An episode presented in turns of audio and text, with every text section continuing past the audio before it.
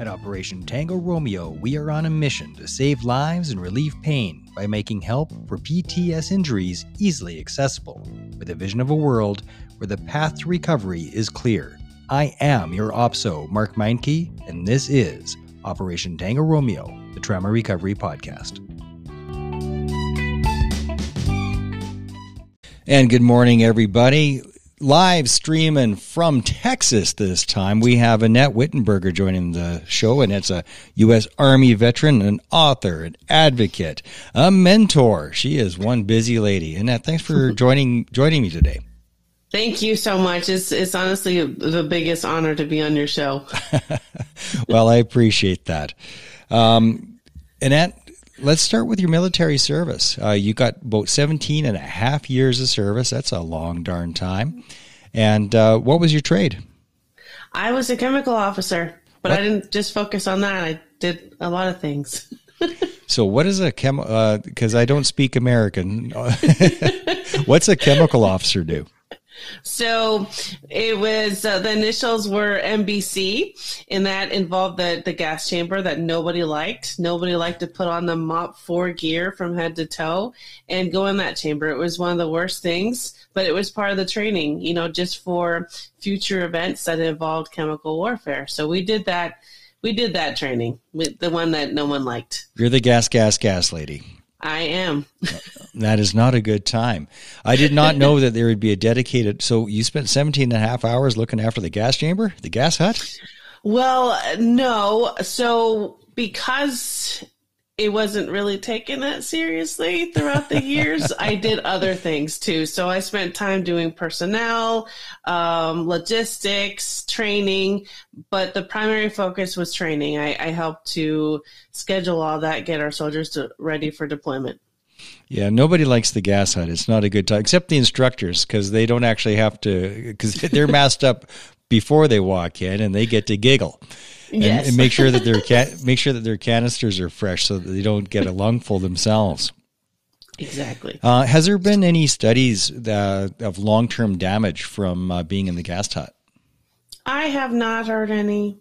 It's been from other things like Operation Orange and all that. So, um, but I'm still fine.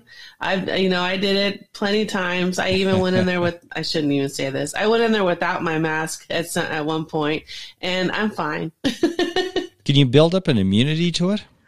Um, I I don't know if I did. Every time it affected me differently, but I think I just got used to it. I knew how to properly just go in there without my mask, hold my breath for a certain time.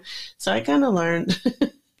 well, I guess a lot of it is just getting used to that bizarre sensation too of the tear gas. Yes, it's not fun either way. Not a good I time. Just, no, no. no, but uh, I still have pictures of basic training uh, of doing the doing the gas hut, and and everybody's flapping around like chickens after trying to uh, get it out of their uh, bunny suit. That's the first image that crossed my mind when you said that. We're all, yeah, yes, flap, flap, flap, flap, flap, flap, flap, nothing but snot coming out of you. Yes, not pretty at all. Well, I still get runny noses for absolutely no reason to this day, and I, I've often wondered if it was uh, the gas hut that did that to me. I don't know. Maybe, maybe. oh, I, I hear a Veterans Affairs claim coming in. no, right, that'll be next. um, so what'd you do? Because you were with the Armored Corps for quite a while. Uh, first AD or with I'm sorry. I don't know. I just saw on LinkedIn it said you're um, that you also served with an armored unit. I did. So armored and infantry, both. So same slot. You know, everywhere I went, it was as the camo, the camo, um, or and then I just did other things. But, but that was a slot I filled. So who were the nuttier of the two, infantry or armored? As if I have to ask. Oh my gosh, they're both special. they're both special. So yeah, I can't. Different experience for each one of them, but nothing that I would change. well, who was in better shape though? Mm, those infantry guys. That's right. You got that right. yeah. I can say as an ex infantry guy for sure. they were. If I was going to stay in the army, I probably would have gone to armors just so I could relax. Like, oh, this is nice. A lot of field time, though. They like to go to the field a lot. Yeah, but they have tents. I never even knew that we had tents till I saw armored guys in them. I'm like, what the heck is that? We what issue is those? all that? Like a palace? what is going on? Your food is warm? What? I'm, that is true. and how did you get here to the middle of nowhere in the tank? You didn't have to walk? What? You didn't have to ruck it? That's crap. Where's your rucksack? It's on the tank. Your tank carries the rucksack. Yeah, that must be nice. Good for you. um, tell me about some of this uh, work that uh, that you've done. There is a lot. So, mentor. You, you do all kinds of mentorship for um, for for trauma victims. I do. So I mentor with uh, several organizations uh, just because I love it. So with Veterati, eMentor, NASDAQ Entrepreneurial Center, um, I just love to try to give back. But mentoring specifically with what I do, I I focus on you know childhood trauma because I've I, I, I understand that experience. Um, being in a car accident because I've been through that. So there's specific things that I focus on because I personally understand it, and it's it's very uh, it's heartbreaking, you know, to to hear people's stories. But I, you know, I try my best to provide that that ear to listen because a lot of us that go through trauma just want to be heard, you know, and not um, and try to figure out how to live life. Did the military provide you any training for being a mentor or being a peer supporter?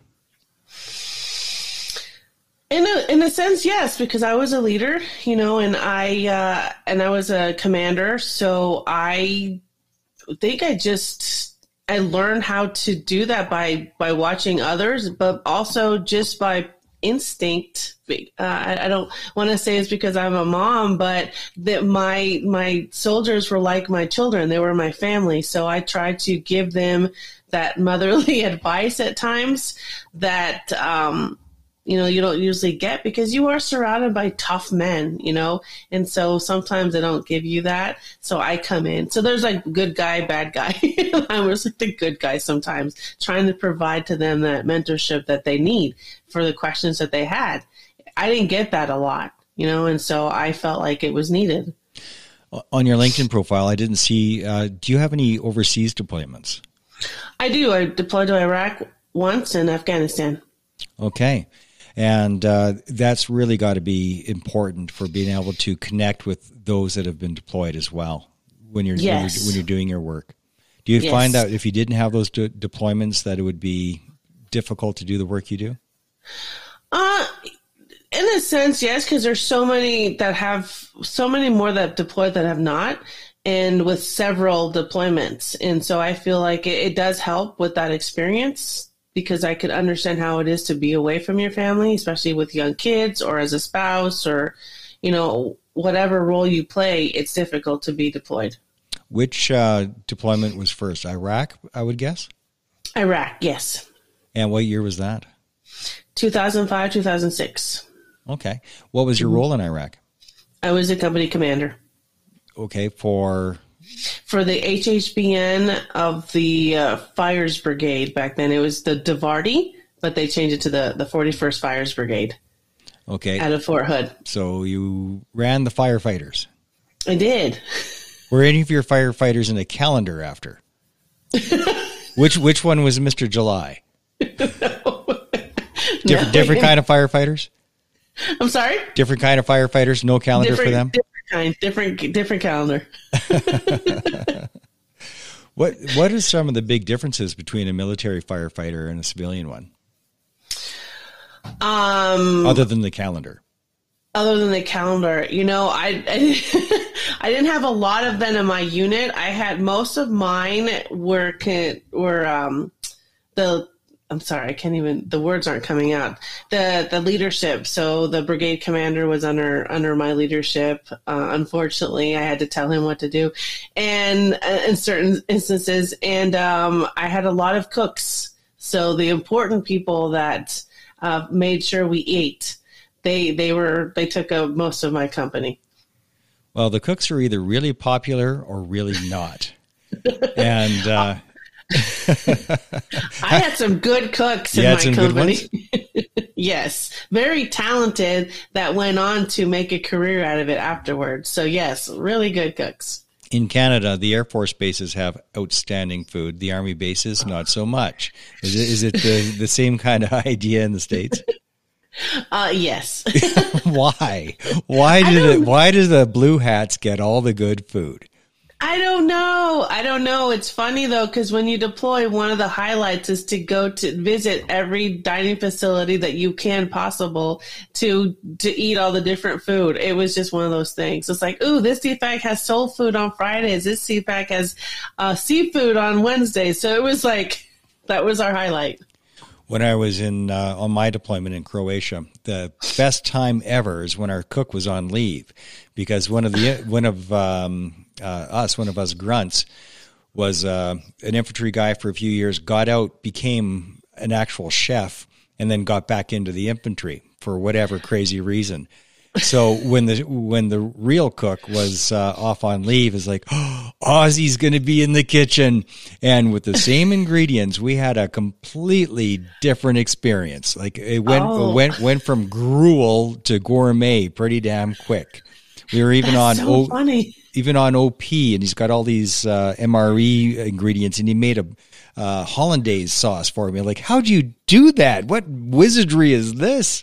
Oh my gosh! But when you got somebody that can cook, I tell you, that's a pretty big morale booster. Yeah. Yes, food is uh that makes you happy. it makes you happy. Well, everybody would always have a couple of things of Mrs. Dash with them, you know, or the little Tabasco sauces. Yeah, Tabasco sauces. Well, what would be hilarious when we're in the states, the Americans would always want to trade us. Uh, so yours are the MRE MREs. We call ours IMPs. I don't even know what the hell that stands for. Uh, individual meal pack. That's what it stands for. Okay. So MREs, IMPs, same thing, but it's always the grass is greener on the other side. and the Americans would fall. We like the one that we hate the most is the ham omelet. Just.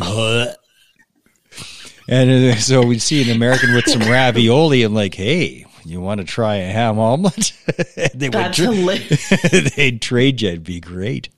Oh my gosh. yeah, I could think of several of them that were just not not good. Have you ever eaten any international rations? I have not. The Germans are the worst. The French are really? the best. German rations, wow. the longer the name, the worse it tasted. Oh. Oh my gosh! When the name of the of the food went all the way across the package, don't eat it. I, I lived off German rations on a mountain for uh, a few months, and uh, all I could eat was the liverwurst and the crackers, and I ate a lot of it. Oh gosh! But when the French rations were there, those French know how to eat. Let me tell you. Oh my gosh! I'm so jealous. Uh, tell me about your deployment in Afghanistan. What was your uh, role there?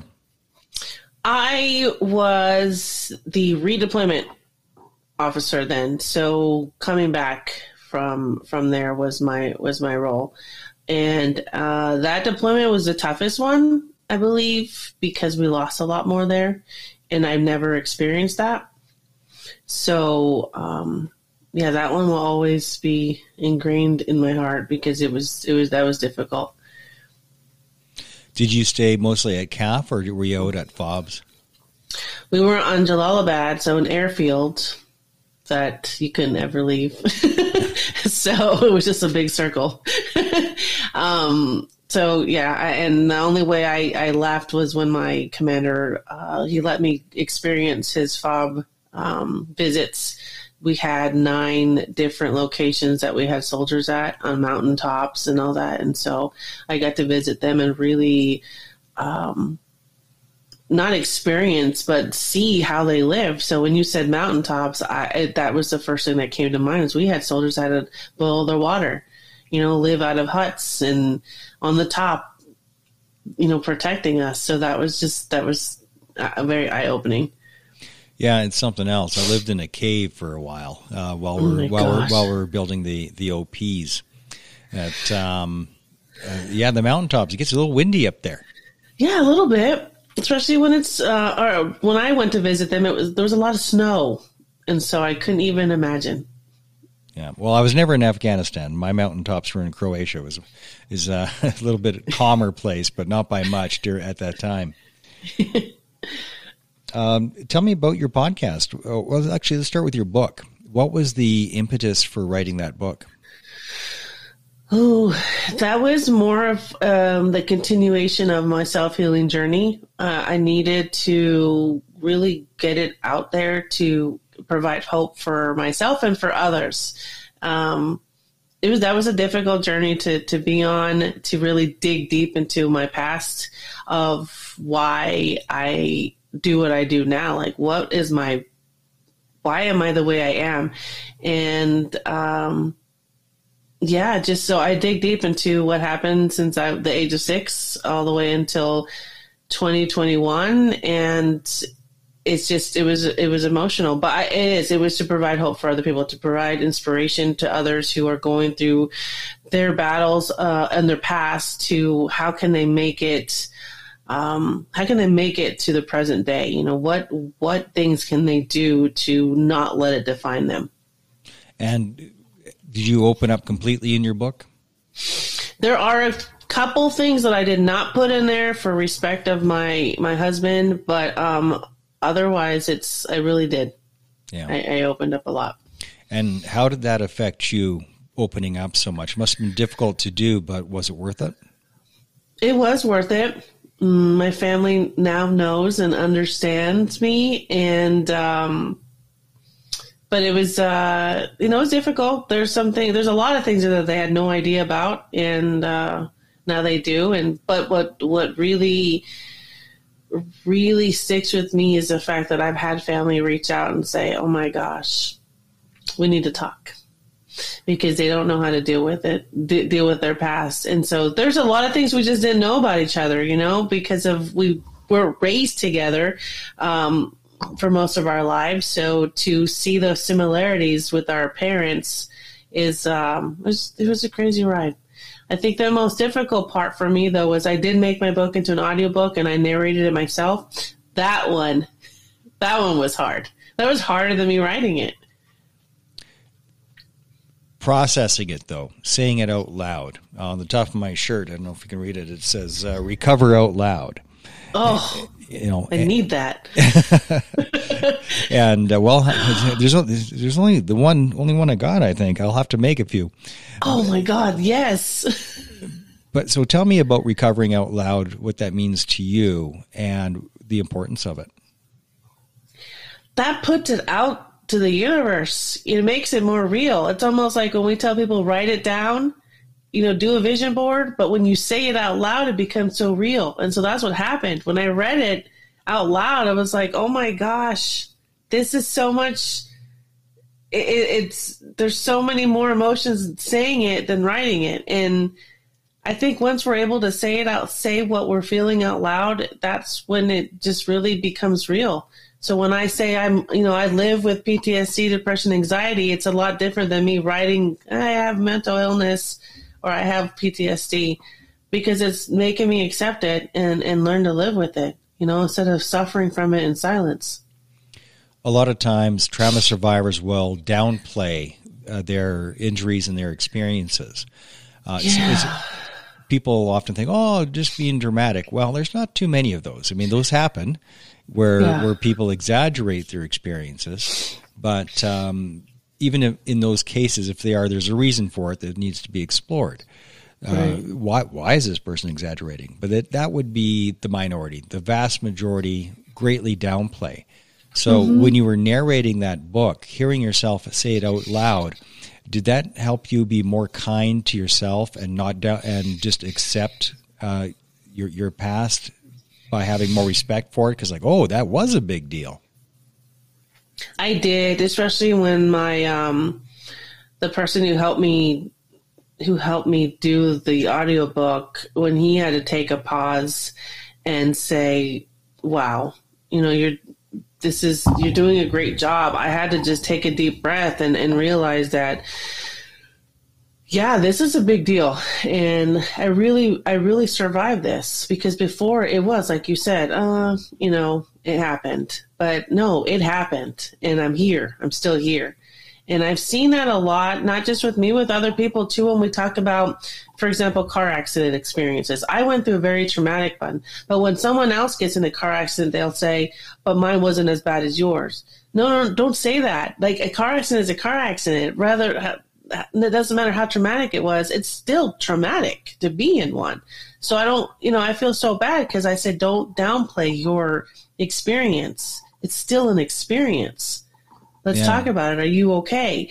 And so it's things like that. And I think we do that a lot with our experiences. Well, it wasn't as bad as yours. Or, you know, eh, yeah, it's, I think it's, it's become normal for us to do that.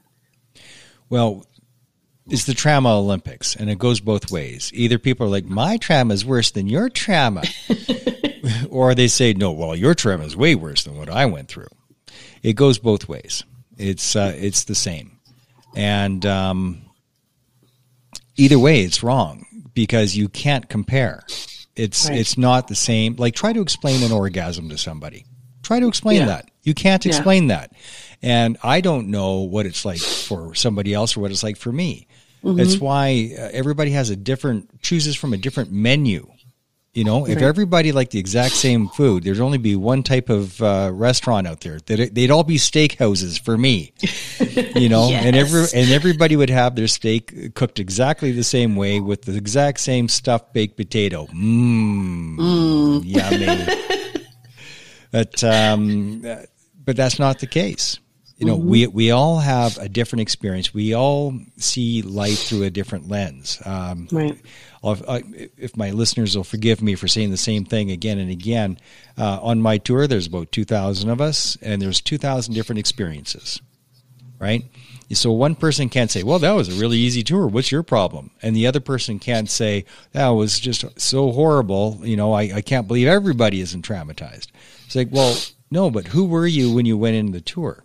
Mm. Like like yourself joining the military, um, your PTSD would be complex PTSD. It would be CPTSD because it wasn't just military experiences. It, it, was the whole life before that created the lens through which you had those experiences. And yes. we all have a different lens because we've all had a different life. Similar, perhaps, but never the same. Mm-hmm. I like that. That's so good. Great explanation. What else are we going to talk about? I'm not often stumped. So, your book, A Wall Between Two Lives, what does that title mean? Tell me about the wall. I lived, I, felt like I lived two different lives. I was a completely different person, um, even just 10 years ago.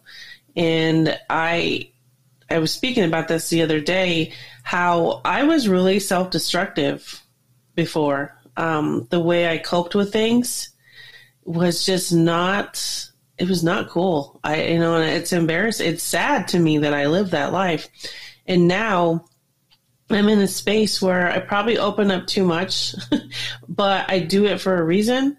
And because I know how it is to be a suicide attempt survivor, to um, drink and drive, which I can't believe I did that. And so those that wall that completely changed me that I lived behind because I was afraid of these feelings I didn't know how to I didn't even know what was going on with me. You know, I didn't, and I didn't know until I was diagnosed and then it made sense. And I'm like, oh my God, that, but we didn't know how to talk about it because we were raised in the military to be these tough badasses as a male or a female. And so you hold all those things in. And so when that title came to me, I'm like, that's it. That is, that's what I'm going to name it because that is how I feel. That stigma, because like reaching out for help is so hard for anybody, but especially for first responders and military men- members, because we're mm-hmm. the ones that normally wear the capes.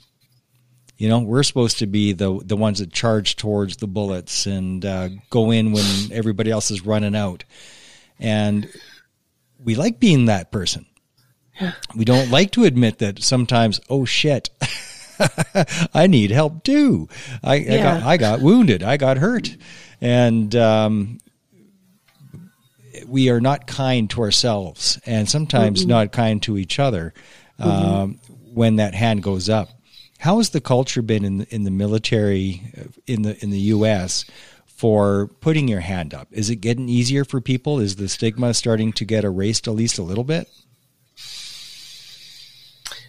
They're talking about it more, but it's still there because they're. Well, I know, like with me, I retired six years, almost six years ago.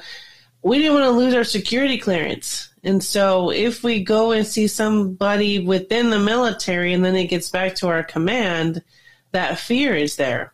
So I have not seen it get better, but we're talking about it more. I just don't know what's going on inside you know, are they really doing something about it behind the scenes? I I don't know because I keep hearing complaints from people who are too still too afraid to say anything, to speak out. So it's it's still there, but we're talking about it more. And that's what we got to do. That's one of the gaps that this show fills. I mean, I'm an aggregate mm-hmm. for resources, but I'm also the stepping stone to therapy, Mm. And um, unfortunately, and I wish this wasn't true, but I am all the help some people have. Yes. Uh, I just uh, did a suicide intervention with a British veteran last week, and uh, he didn't have any other resource other than this show, mm. which is horrible. But it's it's been enough for a lot of people because you can tune in whenever you want, listen to any episode that you want. This is episode number 208 so there's a lot of them to choose from, and I'm just getting warmed up. But if this is all you got, okay, that's cool. Right. I hope it helps, right. and a lot of people have told me that it does help. But it's because of the stigma that this show has become the only beacon of hope for a lot of people, and I wish that wasn't the case, but it is because because uh, they're scared of being a career ender. Yes. You know, it's more than just the embarrassment of putting your hand up. You shouldn't be embarrassed, but people are. Um, it's the what am I doing in my career? I would actually like to do this career and and and, and do well at it and, and retire right. at, with a nice big fat rank and a, and a nice pension. And um, and they don't want to interrupt their career progression, so they keep right. their mouth shut. And it's understandable. I get it. Mm-hmm.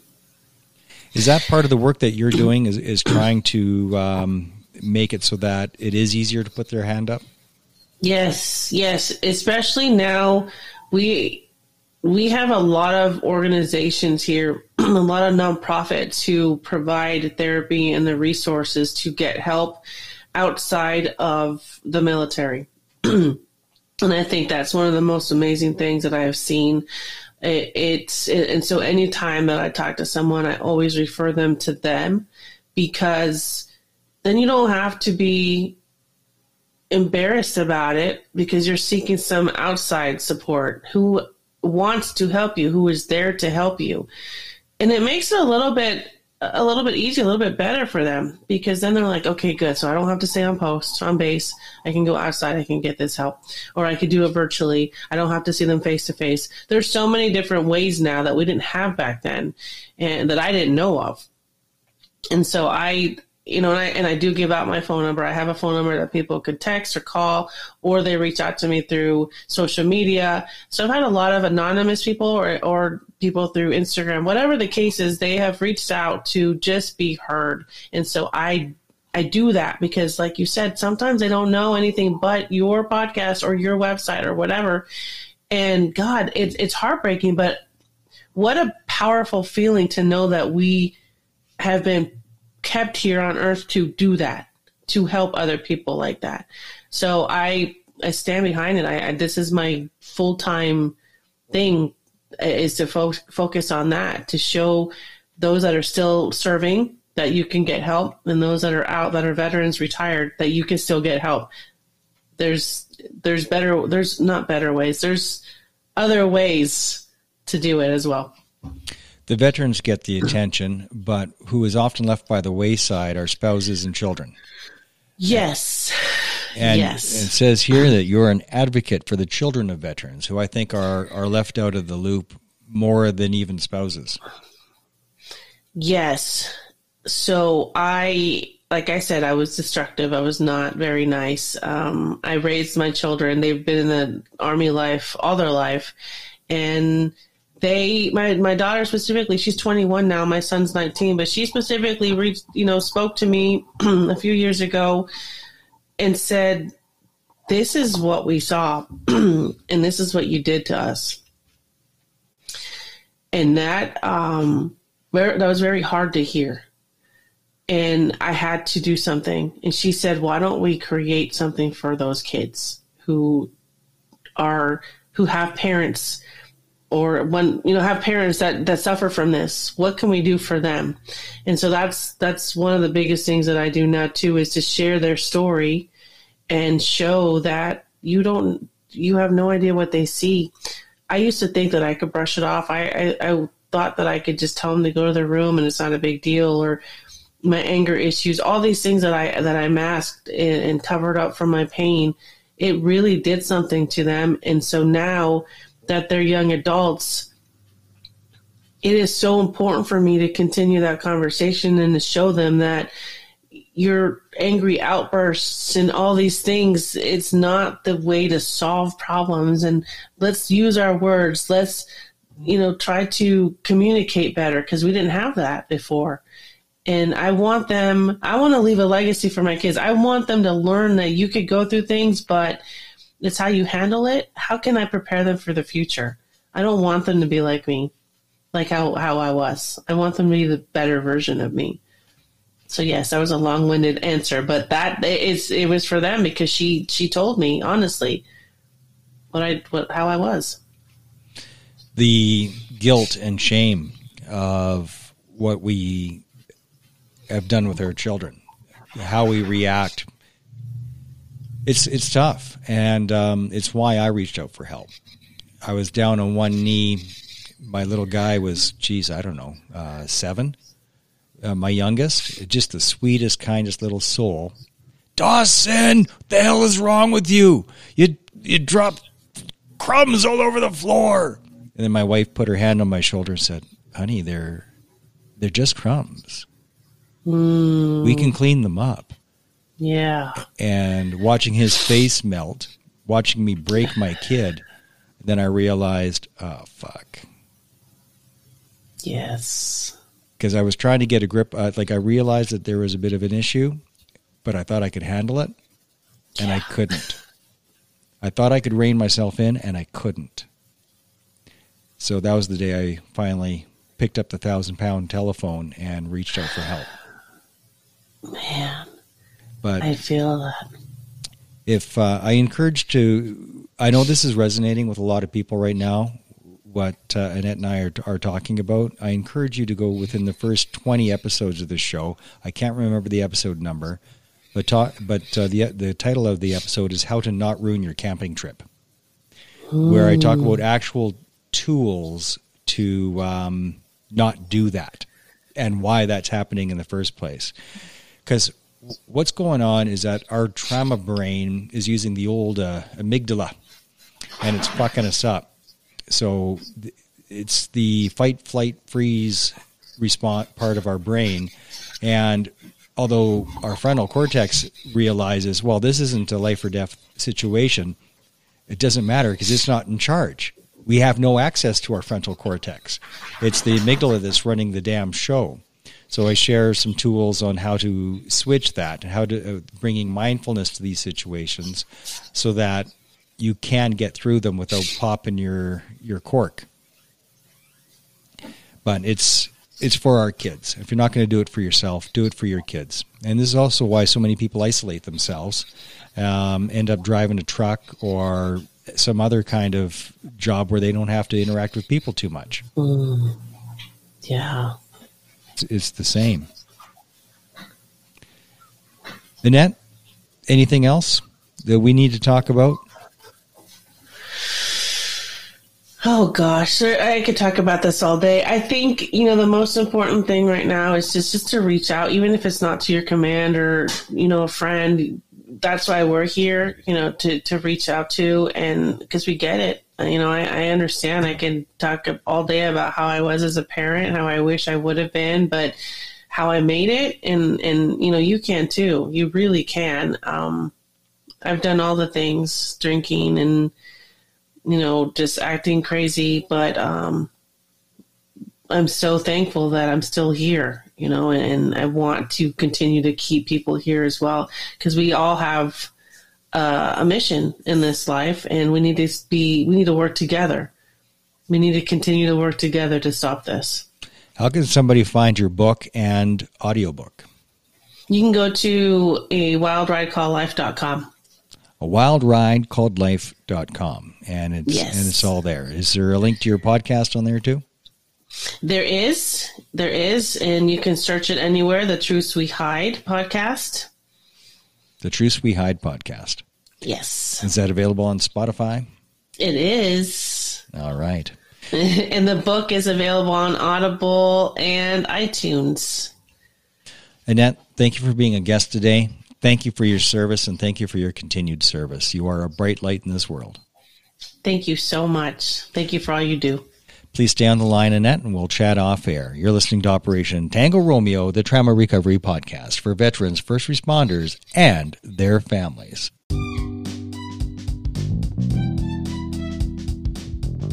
Hey, everybody, thanks for tuning in. Now, I've got a favor to ask you. And I know everybody asks for the same favor, but it's really, really important. If you can help, do your little bit by going to Apple Podcasts, leaving a rating and a comment. That would be awesome.